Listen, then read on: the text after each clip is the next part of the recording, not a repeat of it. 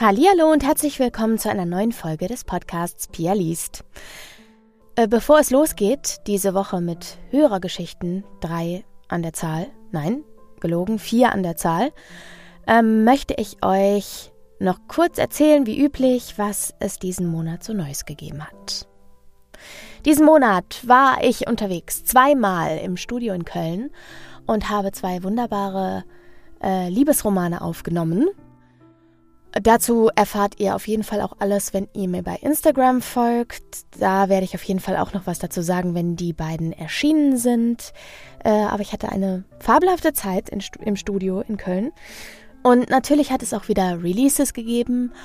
Und zwar gab es unter anderem die nächsten drei Teile Seelenwächter. Wir sind jetzt da schon bei Teilen 19 bis 21 und nähern uns dem Staffelfinale der zweiten Staffel. Und in dem Zusammenhang darf ich auch ankündigen bzw. sagen, endlich, endlich, endlich, es gibt die Seelenwächter nicht mehr nur bei Audible, sondern jetzt auch überall, wo es Hörbücher gibt, also im ganz normalen Streaming, auch bei Spotify. Und da könnt ihr jetzt mit Band 1 loslegen und Band 1 wird ab sofort, also ist ab sofort dort erhältlich. Und pro Monat wird jetzt immer ein neuer Band erscheinen. Das heißt, sukzessive werden jetzt auch tatsächlich die ganzen Bände, die schon draußen sind, Monat für Monat nachkommen. Und die Reihe wird auf jeden Fall nochmal, hoffe ich, richtig Fahrt aufnehmen und die Aufmerksamkeit bekommen, die sie verdient, weil die so wunderbar ist, diese Reihe. Genau. Das wollte ich euch auf jeden Fall auch noch erzählen. Äh, irgendwie ist meine Stimme heute angeschlagen, sorry. Ich weiß auch nicht. Wir waren gestern lange wach, wir waren bei Freunden und ich habe wenig geschlafen auf einer Luftmatratze und jetzt bin ich irgendwie ein bisschen durch. Und habe gedacht, jetzt spreche ich aber trotzdem mal eben das Intro für den Podcast ein, damit ich den einstellen kann. Es ist nämlich jetzt der 26. Es ist Christi Himmelfahrt, Vatertag. Und in zwei Tagen ist der letzte Samstag im Monat. Und da habe ich eine Folge abzuliefern. Und diese Folge, die habe ich schon länger fertig und geschnitten und muss sie für euch jetzt nur noch beim Hoster hochladen, sodass ihr sie dann übermorgen auch wieder pünktlich hören könnt. Ansonsten war es diesen Monat tatsächlich recht ruhig, auch äh, release-technisch. Was ich aber gefeiert habe, ist mein einjähriges Jubiläum als selbstständige Sprecherin. Äh, denn am 18. Mai letzten Jahres hatte ich meinen letzten Tag im Büro und der hat sich jetzt zum ersten Mal gejährt. Und ich kann nur sagen, ich habe keine Sekunde bereut. Ich bin super, super, super glücklich mit meiner Entscheidung nach wie vor. Und freue mich meiner, erfreue mich an meiner Freiheit und erfreue mich an meinem selbstbestimmten Leben, was mir diese, dieser Job erlaubt. Und ja, bin einfach ganz, ganz, ganz glücklich, diesen Schritt gegangen zu sein, nach wie vor und möchte natürlich auch nochmal Danke sagen an der Stelle, weil wenn ihr nicht so fleißig hören würdet, dann wäre diese Entscheidung gar nicht so schnell so gefallen, wie das letztes Jahr der Fall war. Und ich bin super, super dankbar für euch und dafür, dass ihr hört und dafür, dass ihr mich so unterstützt. Und apropos Unterstützung, natürlich möchte ich auch dieses Mal wieder Dankeschön sagen. Und zwar an Christina, die mir wieder einmal einen kleinen Obolus via PayPal geschickt hat. Und auch an Christine, die mir auch zum wiederholten Male äh, per PayPal eine Summe hat zukommen lassen. Darüber freue ich mich natürlich total. Ähm, allein das ist äh, toll, um meine Hostingkosten zum Beispiel zu decken, die ich äh, nun mal habe mit dem Podcast.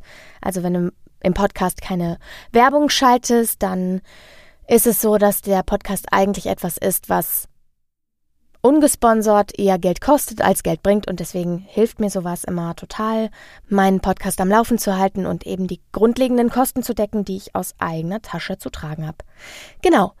Und wenn ihr das auch machen möchtet, mich monetär zu unterstützen, dann könnt ihr das tun via PayPal an danke@pia-liest.de äh, freue ich mich sehr über eine kleine Zuwendung eurer Wahl.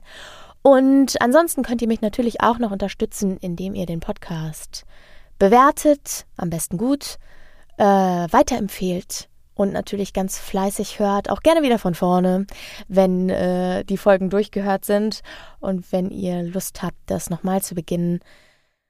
Genau. Und natürlich auch, ja, das äh, muss ich jetzt auch nochmal sagen, Ich möchte einfach nochmal aufrufen, falls ihr noch Hörergeschichten in petto habt, schiebt rüber, ne? Äh, ich kann nicht immer jede lesen, einfach aufgrund der Tatsache, dass es ja auch ins Konzept passen muss.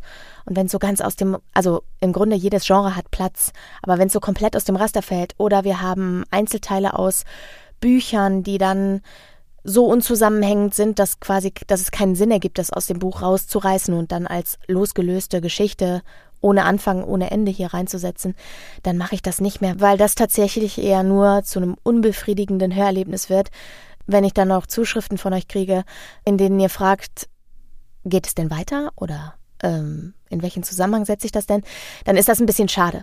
Ähm, genau. Und ansonsten, wie gesagt, im Grunde hat jedes Genre Platz. Ihr könnt schicken. Wenn ich der Ansicht bin, es passt aus irgendeinem Grund nicht rein, kriegt ihr aber auch eine entsprechende Rückmeldung. Und ansonsten habt Geduld. Ihr, eure Geschichten kommen auf jeden Fall in den Podcast, es sei denn, wir sprechen eben darüber, warum es nicht geht. Äh, und dann bekommt ihr aus heiterem Himmel eines Tages eine E-Mail, äh, so wie es meine heutigen HörerInnen auch bekommen haben, die mir Geschichten eingeschickt haben. Und das sind dieses Mal Julia, Ole und Nadine. So, ich glaube, das war's schon. Ihr könnt auch bei Instagram vorbeikommen. pia.liest unterstrich heiße ich dort. Und dann können wir auch da miteinander schnacken. Und äh, da erfahrt ihr sowieso auch immer alles, was es Neues gibt bei mir. Ähm, privat wie nicht privat, aber eben auch ganz viel, vor allem beruflich, muss ich sagen. Äh, also Studiotage und Heimstudioaufnahmen und äh, Bilder von meinem Dasein und Tun. Und ich nehme euch da immer gerne mit. Und freue mich über jeden Einzelnen, den ich dort dann treffe. Genau. Und weil ich finde, dass es passt, hören wir jetzt einen kleinen Monolog aus der Feder von meiner Hörerin Julia als Einstieg für die heutige Folge. Im selben Moment, in dem ich mich dazu entschied, das Licht zu löschen, fing es an. Die Angst nahm mich gefangen und ich war zu schwach, um dagegen anzukämpfen. Es wird kalt in mir und eine unerträgliche Gänsehaut zieht sich über meinen ganzen Körper.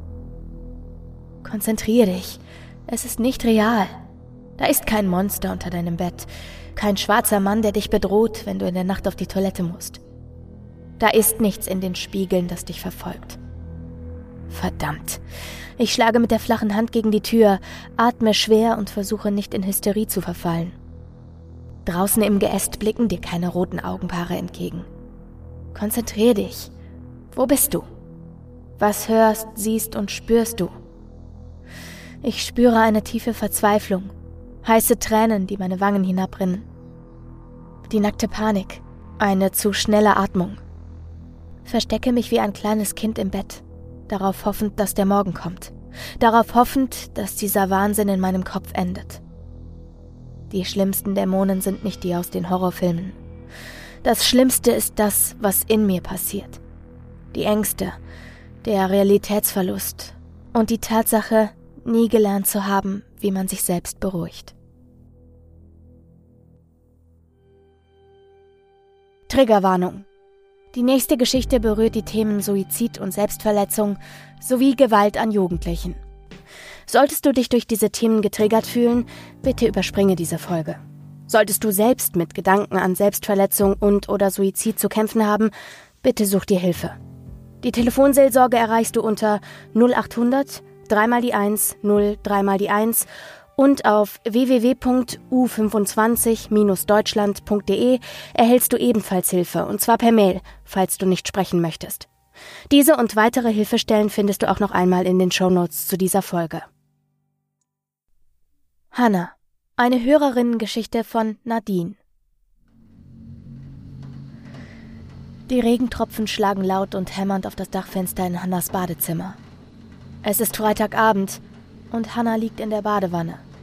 Sie liegt schon so lange in der Wanne, dass sämtlicher Schaum verschwunden ist und das Wasser auch nur noch lauwarm ihren Körper umspült. Hannah zittert und weint. Sie ist angespannt. Die Rasierklinge liegt auf dem Rand der Badewanne. Seit Stunden liegt sie hier und das Wasser hat schon einen rötlichen Schimmer vom bereits ausgetretenen Blut. Wenn das scharfe Metall ihre Handgelenke berührt, und anfängt, sich ins Fleisch zu schneiden, laufen Hannah immer wieder Tränen über die blassen Wangen. An beiden Handgelenken hat sie bereits vier dünne und parallele Schnitte.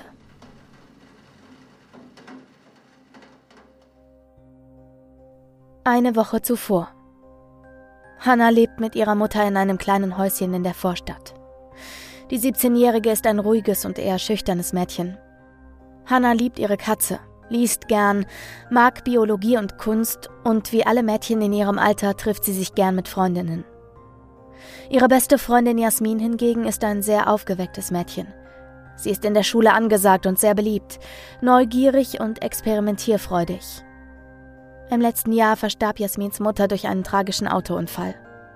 Ein Betrunkener hatte eine rote Ampel übersehen und ist ungebremst in das Auto ihrer Mutter geprallt. Seither lebt sie mit ihrem Vater und ihrem großen Bruder Ben allein im Haus, nur ein paar Straßen entfernt von ihrer besten Freundin Hannah. Wann immer es geht, sind die beiden Teenager gemeinsam anzutreffen. Sehr zur Freude von Ben, denn der 21-jährige Student hat sich schwer in Hannah verliebt, war bisher aber zu schüchtern, es ihr zu sagen. Jasmin erzählt Hannah in der Schule davon, dass sie am Wochenende mit ihrem Bruder einen Horrorfilm gesehen hatte und die Protagonisten im Film mit einem Ouija-Board Dämonen beschworen hatten. Ein Ouija-Board oder auch Hexenbrett ist ein Holzbrett mit allen Buchstaben des ABCs, den Zahlen 0 bis 9, einem Feld für Ja und Nein und Goodbye. Mit einer sogenannten Planchette, einem Holztäfelchen mit Glas in der Mitte, kann man dann angeblich mit Geistern sprechen, indem man die Fingerspitzen auf die Planchette legt und seine Fragen stellt. Hannah weiß nicht recht, was ihre Freundin ihr damit sagen will und fragt nach. Glaubst du an sowas? Ich weiß nicht. Aber wäre doch irgendwie cool, oder? Stell dir mal vor, man könnte damit wirklich mit Geistern sprechen, Dämonen beschwören und sowas, antwortet Jasmin ganz euphorisch. Ich glaube nicht an sowas. Das ist doch alles Fake. So etwas wie Geister oder Dämonen gibt es nicht. Ich habe da mal einen Beitrag im Internet gesehen, dass das alles nur Show ist, gibt Hannah zum Besten, denn sie ist überzeugt, dass die Wissenschaft es sonst schon längst beweisen könnte. Die beiden Schülerinnen diskutieren noch eine Weile hin und her, bis Danielle zu ihnen kommt und vorschlägt, das Ganze mit dem Ouija-Board doch einfach mal selbst auszuprobieren. Gesagt, getan. Jasmin bestellt über den Namen ihres volljährigen Bruders ein Ouija-Board im Internet und die drei Mädchen verabreden sich am Wochenende bei Jasmin. Es ist Samstagabend. Hannah hat ihrer Mutter erzählt, dass sie bei Jasmin eine Pyjama-Party machen wollen und dass sie dann auch bei ihr übernachten möchte. Hannas Mutter ist einverstanden. Sie arbeitet viel und freut sich auf einen freien Abend. Als die beiden Mädchen bei Jasmin eintreffen, packen sie das bestellte Ouija-Board aus und sind erst einmal enttäuscht. Danielle ergreift das erste Wort. Das sieht aber billig aus. Ja, aber es war auch nicht besonders teuer. Ich habe trotzdem mehr erwartet, erwidert Jasmin. Das Ouija-Brett besteht aus einer dünnen Spanplatte, die so bemalt wurde, dass sie nach altem Holz aussehen sollte. Dabei ist ein auf dem Kopf stehendes Herz mit einer Plastiklupe in der Mitte, das als Planchette dienen soll. Die schaurige Vorfreude der drei ist augenblicklich verflogen. Ben kommt an Jasmins Zimmer vorbei, schaut die Teenagerinnen an, schmunzelt, schüttelt den Kopf und geht weiter. Er versteht nicht, was die Mädchen bezwecken wollen, und von Hannah hat er nicht erwartet, sich an so einem Blödsinn zu beteiligen. Aber vermutlich geht der ganze Spuk eh von seiner Schwester aus, denkt er sich. Und Hannah würde für ihre beste Freundin fast jeden Quatsch mitmachen. Er verzieht sich lieber und geht mit seinen Kumpels feiern. Die Mädchen sind von der schlechten Qualität zwar enttäuscht, aber nichtsdestotrotz wollen sie ihren Plan weiterverfolgen und bereiten alles vor. Hannah stellt ein paar Kerzen und Teelichter im Zimmer auf und zündet sie an. Jasmin hat den kleinen runden Campingtisch aus der Garage geholt und platziert diesen in der Mitte ihres Zimmers und Danielle zieht ein kleines Notizheft aus ihrem Rucksack mit den Beschwörungsformeln, nach denen sie extra im Internet gesucht hat. Damit können wir die blöde Bitch aus der Parallelklasse verfluchen, lacht sie hämisch das ist nicht lustig und damit macht man keine Scherze, antwortet Hannah darauf. Ich dachte, du glaubst nicht an sowas. Warum dann plötzlich so ängstlich? Ich bin nicht ängstlich, nur vorsichtig. Und man macht keine Scherze mit dem Leid anderer. Versucht sich Hannah zu rechtfertigen, aber Danielle lacht nur. Hey, jetzt reißt euch mal zusammen und hört auf zu streiten. Jasmin will schlichtend eingreifen und das Gespräch wieder aufs Thema lenken. Wir haben jetzt alles vorbereitet. Die Teelichter sind in Form eines Pentagramms auf dem Boden um den Tisch angeordnet und wir sind zu dritt. So stand es in der Anleitung. Und es ist wichtig, dass wir eine Begrüßungs- und eine Verabschiedungsformel aufsagen. Seid ihr bereit? Zustimmendes Nicken. Die drei Mädchen setzen sich um den Tisch herum, fassen sich an den Händen und sprechen die Begrüßungsformel im Chor. Ihr Geister, die ihr uns wohlgesonnen seid, könnt ihr uns hören? Geister und Dämonen, wir beschwören euch und bitten euch um Antwort. Diese Formel wird dreimal wiederholt. Stille. Nichts passiert. Die Mädchen schauen gespannt auf ihr Hexenbrett und warten. Ein leiser, aber deutlicher Knall, so als würde im Erdgeschoss des Hauses eine Tür ins Schloss fallen. Scheiße, das ist mein Vater! Jasmin erschrickt und springt vom Tisch auf, um aus ihrem Zimmer zur Treppe zu laufen. Du darfst den Kreis nicht unterbrechen! rufen ihr Hannah und Danielle noch nach, bevor auch sie den Tisch verlassen und Jasmin folgen. Die beiden Freundinnen bleiben oben am Handlauf der Treppe stehen, während Jasmin ins Erdgeschoss gelaufen ist, um ihren Vater zu begrüßen und ihn darauf vorzubereiten, dass noch zwei weitere Mädchen zu Besuch sind. Doch unten ist niemand. Kein Licht, kein Geräusch, kein Auto in der Einfahrt, wie Jasmin durch das Küchenfenster sehen kann. Alles ist dunkel und die Wohnung wird nur schummrig durch das einfallende Licht der Straßenlaternen beleuchtet. Danielle durchbricht die Stille. Wo ist dein Dad denn? Jasmin zuckt zusammen und seufzt. Danielle, erschreck mich doch nicht so. Der hat ein Date und sollte eigentlich noch nicht so früh heimkommen. Siehst du ihn denn? Nein, hier ist niemand. Dann komm wieder hoch und lass uns weitermachen. Hannah geht schon zurück ins Zimmer und bleibt wie erstarrt im Türrahmen stehen. Plötzlich kommen Danielle und Jasmin von hinten angelaufen, schubsen sie leicht an und gehen an ihr vorbei ins Zimmer und zurück an den Tisch mit dem Hexenbrett. Was ist denn, Hannah? Fragt Jasmin. Hannah zögert. Sie starrt weiter aufs Fenster. Sie ist sich ganz sicher, dass sie jemanden oder etwas hinter dem Vorhang stehen sah. Aber sie möchte ihre Freundinnen nicht beunruhigen. Ach nichts, ich war nur in Gedanken versunken. Hast du das Bett verschoben? Nein, vielleicht bist du an den Tisch gestoßen. Nein, ganz sicher nicht. Aber das Herz zeigt auf Ja. Ich war das nicht, ich schwöre es. Hannah hört ihren beiden Freundinnen zu und wird immer blasser. Dann sagt sie, ich muss jetzt nach Hause, schnappt sich ihre Tasche und ihre Jacke und eilt aus dem Zimmer, die Treppe herunter und zur Haustür. Danielle und Jasmin folgen ihr. Hannah, warte! Jasmin, hast du die Haustür abgeschlossen? Nein, die wird bei uns nie abgeschlossen. Aber sie geht nicht auf. Die sonst so rationale Hannah wird immer panischer und ruckt immer wieder an der Türklinke. Hanna, jetzt warte doch, was ist denn los? Du bist ja ganz blass, fragt Jasmin sichtlich besorgt. Hast du etwa einen Geist gesehen? ruft Daniel von hinten spöttisch. Ich habe euch von Anfang an gesagt, dass man damit keine Späße macht. Jasmin, lass mich raus, ich will nach Hause. Jasmin holt ihren Wohnungsschlüssel und öffnet Hanna die Tür. Sie macht sich ehrlich Sorgen um die Freundin. Vielleicht war es Ben, der aus Versehen die Tür hinter sich abgeschlossen hat. Sehen wir uns morgen? Aber Hannah hört schon gar nicht mehr zu, schwingt sich auf ihr Fahrrad und verschwindet im Dunkel der Nacht. Am Montag in der Schule sind Jasmin und Danielle unruhig und warten gespannt an den Fahrradständern auf ihre Freundin Hannah, denn sie haben sie den gesamten gestrigen Sonntag nicht erreichen können. Hannah hatte ihr Handy ausgeschaltet und kam auch nicht an die Tür, als die Freundinnen zu Hause geklingelt haben. Wird Hannah heute zur Schule kommen? Ist ihr etwas passiert? Warum reagiert sie nicht auf die besorgten Anrufe ihrer besten Freundin? Kurz vor Beginn der ersten Unterrichtsstunde, ausgerechnet Biologie, Hannas Lieblingsfach, das sie keinesfalls ohne einen triftigen Grund versäumen würde, entscheiden sich Danielle und Jasmin ins Klassenzimmer zu gehen, als in letzter Minute doch noch Hanna auf ihrem alten Damenfahrrad um die Ecke kommt. Die Mädchen sind erleichtert, ihre Freundin wohl aufzusehen, doch Hanna wirkt verändert. Sie ist noch ruhiger als sonst und hat auch dunkle Augenringe, als hätte sie keine Sekunde geschlafen. Ohne viele Worte zu verlieren, eilen die drei Freundinnen den Gang der Schule entlang, um doch noch pünktlich zum Unterricht zu erscheinen. Hannah wirkt heute sehr abwesend und unkonzentriert. Das fällt auch ihrer Lehrerin auf. Diese möchte aber vor der ganzen Klasse nicht weiter nachfragen und schiebt es darauf, dass Teenager in dem Alter ja auch mal Liebeskummer haben oder einfach einen schlechten Tag erwischen können. Die sonst so engagierte Schülerin vergräbt sich heute nur in ihren Aufzeichnungen, schaut immer wieder nervös auf die Uhr und dann aus dem Fenster. Ein paar Jungs, die hinter Hannah sitzen, erkennen die Verletzlichkeit des jungen Mädchens und nutzen diese schamlos aus.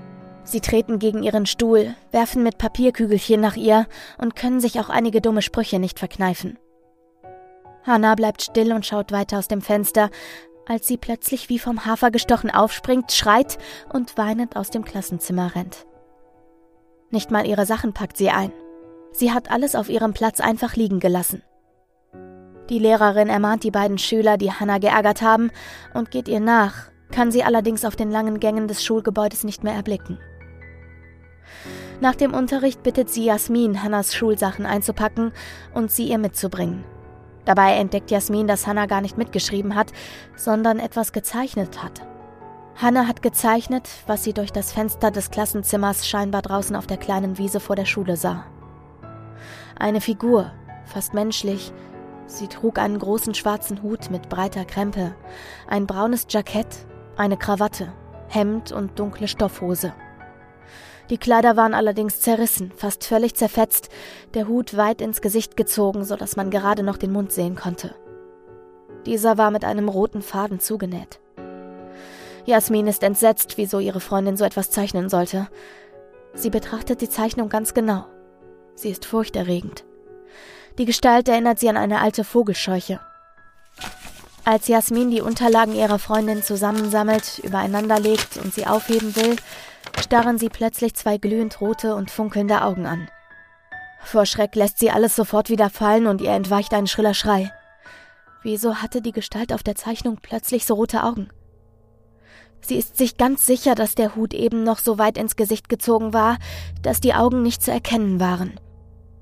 Jasmin reißt sich zusammen, hebt die Hefte und Bücher ihrer Freundin erneut auf. Diesmal legt sie allerdings ein anderes Buch auf die Zeichnung und verlässt den Klassenraum. Sie findet Hannah nach dem Unterricht weinend auf der Mädchentoilette. Hannah, ich habe deine Sachen hier bei mir. Kommst du raus? Hannah seufzt und öffnet langsam die Tür zur Toilettenkabine. Danke, Jasmin. Was war denn heute los mit dir?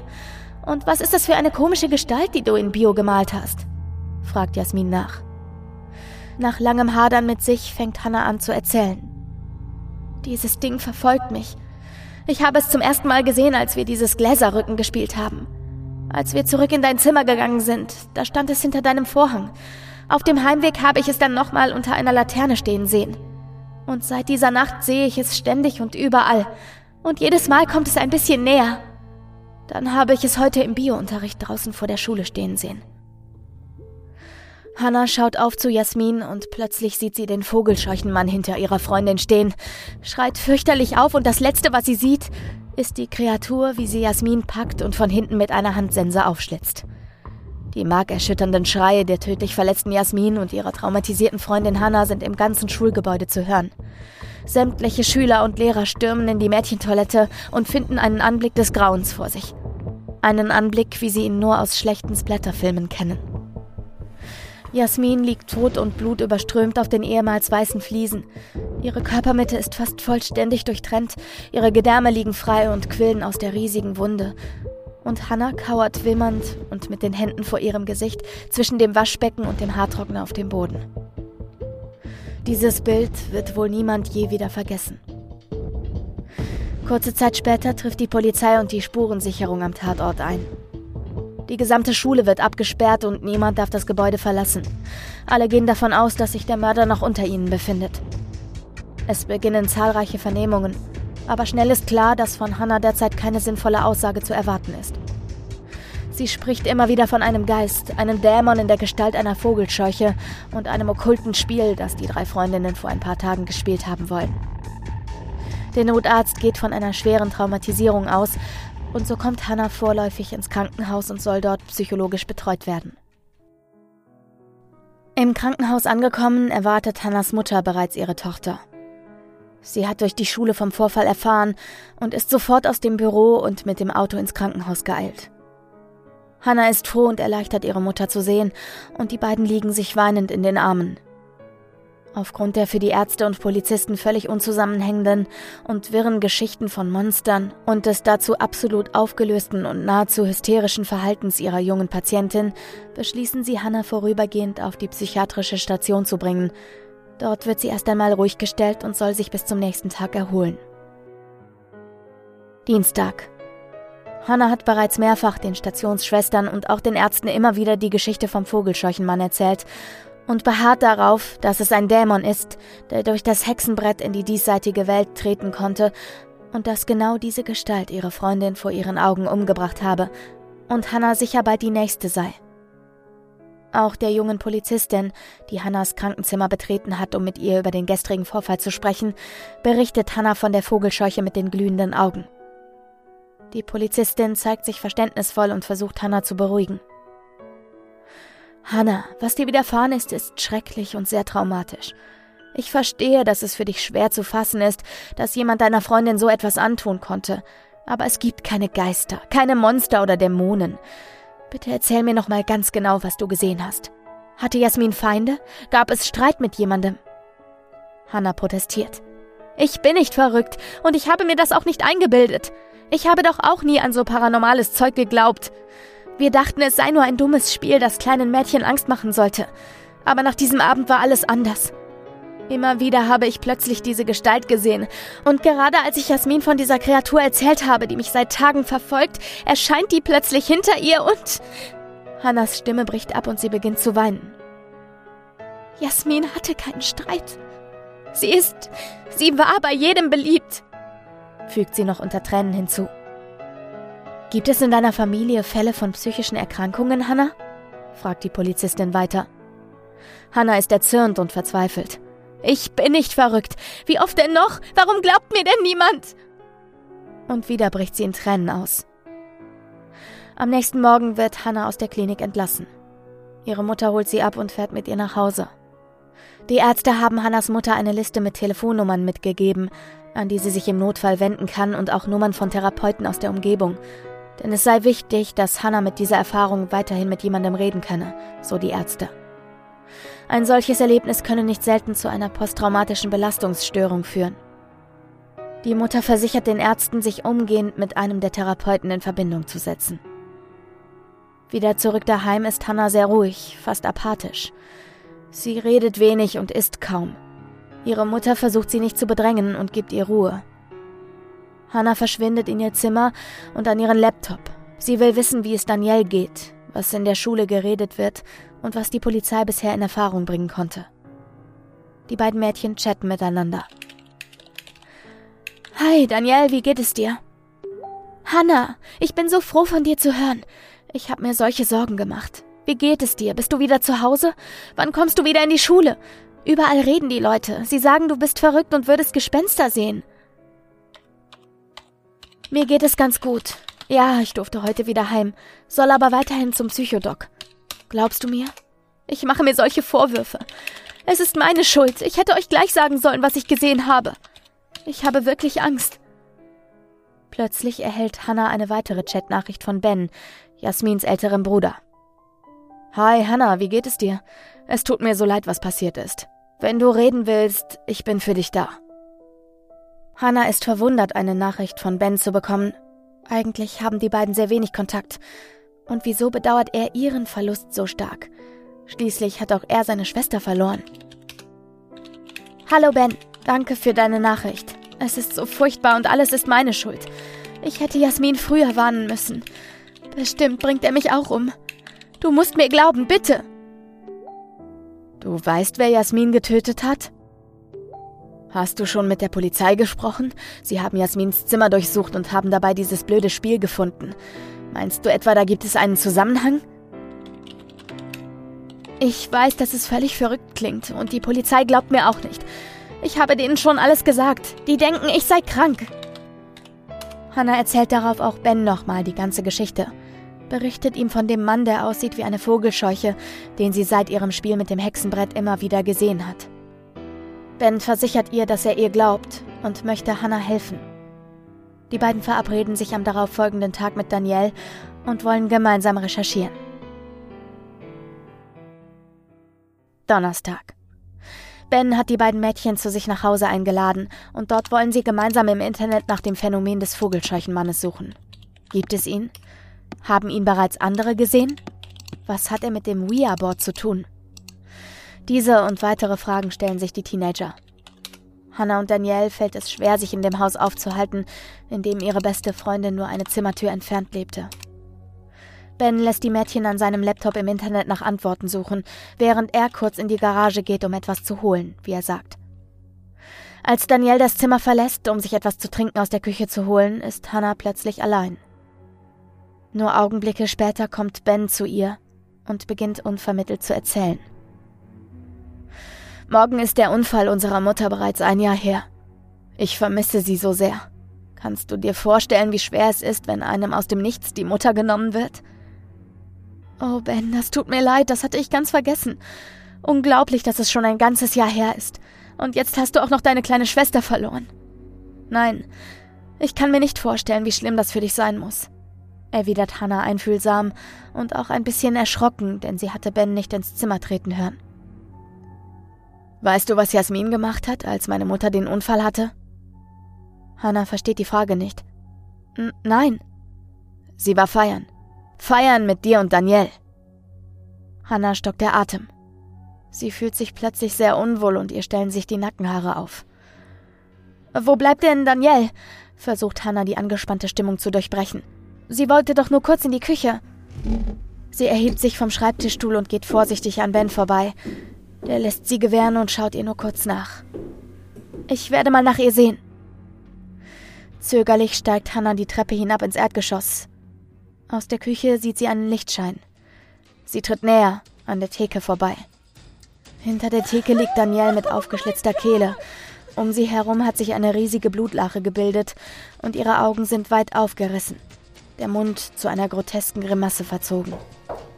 Hannah stolpert rückwärts aus der Küche, eilt durch den Flur und will gerade zur Haustür fliehen, als sie Ben fragen hört: Hast du sie gefunden? Seine Stimme hat dabei etwas Lauerndes. Hannah rüttelt am Türknauf, doch sie will sich einfach nicht öffnen lassen. Sie sieht einen Schatten, der aus dem Obergeschoss die Treppe herunterkommt und rennt panisch zur Hintertür, die sich tragischerweise in der Küche befindet. Dabei muss sie noch einmal an der brutal hingerichteten Leiche ihrer Freundin vorbei.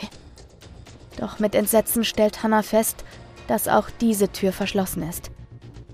Nun steht Ben im Flur und grinst sie an. Hannah, meine süße kleine Hannah, ihr hättet einfach nicht mit diesem Brett spielen dürfen. Weiß doch jeder, wie gefährlich das ist, vor allem für die Psyche von so netten kleinen Schulmädchen. Hannah versucht sich nach Leibeskräften zu wehren, als Ben sie fest an beiden Oberarmen packt, doch das zierliche Mädchen hat gegen den großen Sportstudenten keine Chance. Er fesselt ihre Arme mit Kabelbindern hinter dem Rücken und klebt ihr einen Streifen Panzerklebeband über die Lippen. Zur Sicherheit fesselt er auch noch ihre Füße mit dicken Kabelbindern und schleppt sie dann in den Keller des Hauses. Am Freitag ist niemand verwundert, dass Hannah nicht zur Schule kommt. Damit hatte auch keiner ihrer Schulkameraden oder Lehrer gerechnet, nach den Ereignissen der letzten Tage. Lediglich ihre Mutter macht sich Sorgen, dass sie am vergangenen Abend nicht wie gewohnt nach Hause kam. Die Polizistin versucht sie zu beruhigen, dass ihre Tochter viel mitgemacht habe und vielleicht eine Auszeit brauche und daher weggelaufen wäre. Sie würde sicher bald wieder auftauchen. Schließlich haben die Ärzte keine Suizidgefahr bei Hannah festgestellt. Am späten Nachmittag wird dann die Leiche von Danielle an einem Baum hängend im Stadtwald gefunden. Erste Anzeichen lassen auf einen Freitod schließen. Allerdings macht das viele Blut im Halsbereich die ersten Einsatzkräfte stutzig. Danielle wird zur genaueren Feststellung der Todesursache umgehend in die Rechtsmedizin gebracht und so langsam werden auch die Ermittlungsbehörden unruhig. Zwei tote Schülerinnen in einer Woche. Beide auf grausame Weise zu Tode gekommen und von einer weiteren Schülerin fehlt jede Spur. Das ist auch den Medien einen Sonderbericht zu den Abendnachrichten wert. Die Behörden hoffen auf ihre Mithilfe. Wenn Sie die 17-jährige Hannah K. gesehen haben, melden Sie sich bitte umgehend bei der örtlichen Polizeidienststelle, heißt es am Ende des Berichts. Hannas Mutter ist mit den anderen Eltern und zahlreichen Einwohnern des kleinen Städtchens im Gemeindezentrum. Dort hält der Polizeidirektor noch eine Ansprache und es soll ein Suchtrupp erstellt werden. Derweil fährt Ben mit der noch immer gefesselten Hannah auf dem Rücksitz seines Pickups zu ihrem Haus. Ich nehme an, du willst wissen, warum. Kannst du es dir nicht denken? Mom hat immer alles für ihr kleines Mädchen getan. Und wenn ihre kleine Prinzessin nachts verheult aus einem Club anruft, dass ihre ach so tollen Freundinnen sie haben sitzen lassen, dann zögerte sie keine Sekunde, setzte sich ins Auto und fuhr los. Hättet ihr Jasmin an diesem Abend nicht im Stich gelassen, wäre Mom nicht losgefahren, um sie abzuholen. Und dann wäre es nie zu diesem schrecklichen Unfall gekommen. Du, du und deine Freundinnen, ihr seid schuld am Tod meiner Mutter und dafür solltet ihr büßen. Alle werden glauben, dass du nach dem Spiel mit dem Hexenbrett einfach durchgedreht bist. Du musstest ja auch jedem von dieser ominösen Kreatur erzählen, die dich verfolgt. Dich halten eh schon alle für verrückt. Hannah ist nach dem Gläserrücken durchgedreht und eine imaginäre Gestalt hat ihr befohlen, ihre Freundinnen zu töten und danach hat sich Hannah selbst das Leben genommen. So wird es in den Zeitungen stehen. Ein labiles Mädchen, das mit der Schuld nicht länger leben konnte. Psychisch krank. Was für eine Tragödie. Ben lacht. Hannah kann sich nicht bewegen und durch den Knebel auch nicht schreien. Sie weint und wimmert verzweifelt vor sich hin. Ihr gehen tausend Gedanken durch den Kopf. Es war doch nur ein kleiner Streit unter Freundinnen, nichts Ernstes. Am Haus angekommen, trägt Ben das mit Beruhigungsmitteln und Alkohol leicht betäubte Mädchen nach oben und legt sie in die Badewanne.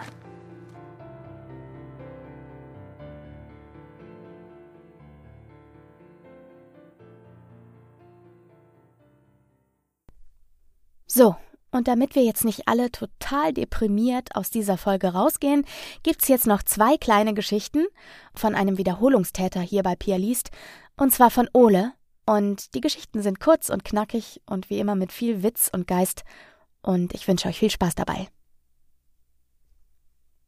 Die Topfpflanze. Der überraschend schnell gekommene, viel zu große Schwapp aus meiner Wasserflasche trifft auf die Erde der Topfpflanze.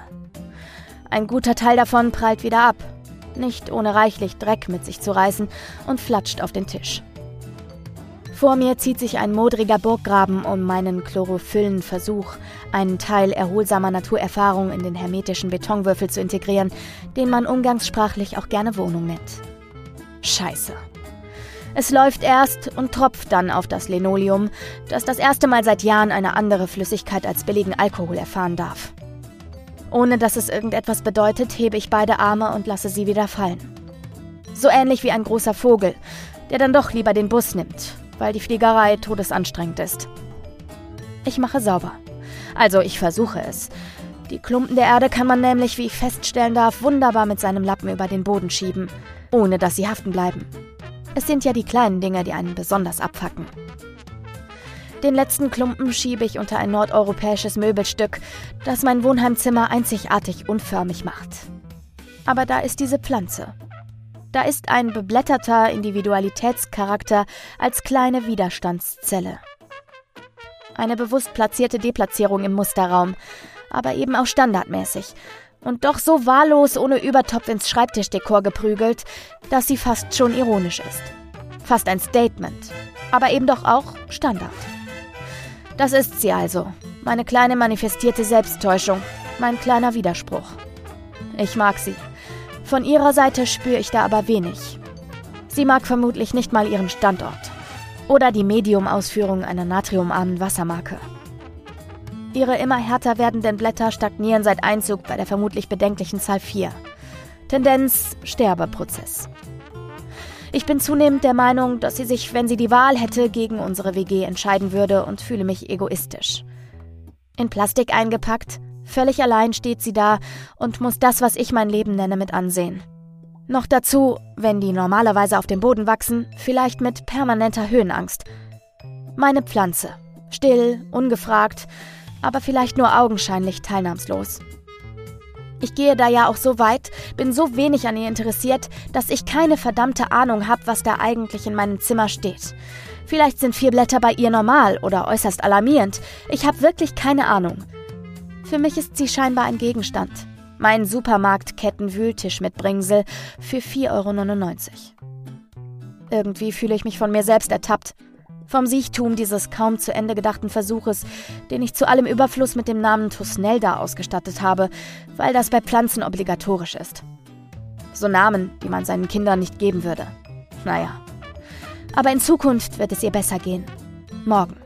Morgen, da kaufe ich ihr Gesellschaft, denke ich weiter. Sehr kurz.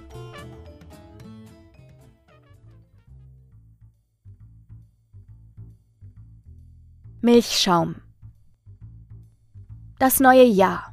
Carter, Vorsätze, Bud Spencer und Terence Hill auf Kabel 1. Beschreibung eines ersten ersten abgeschlossen. Man könnte sich jetzt darüber auslassen, dass eigentlich nur ein Tag vergangen ist oder man keine Jahreswechsel für Selbstoptimierung braucht. Stimmt vielleicht irgendwie. Andererseits wird er ja trotzdem an Silvester psychisch umgeblättert. Das lässt sich nicht leugnen. Auch an schwierigen Ich hab dich ein Jahr nicht gesehen und so weiter Witzen, boah, schreibt sich das jetzt als ein Wort, könnte ich den Text hochziehen. Aber ich stehe in der Küche und schäume Milch.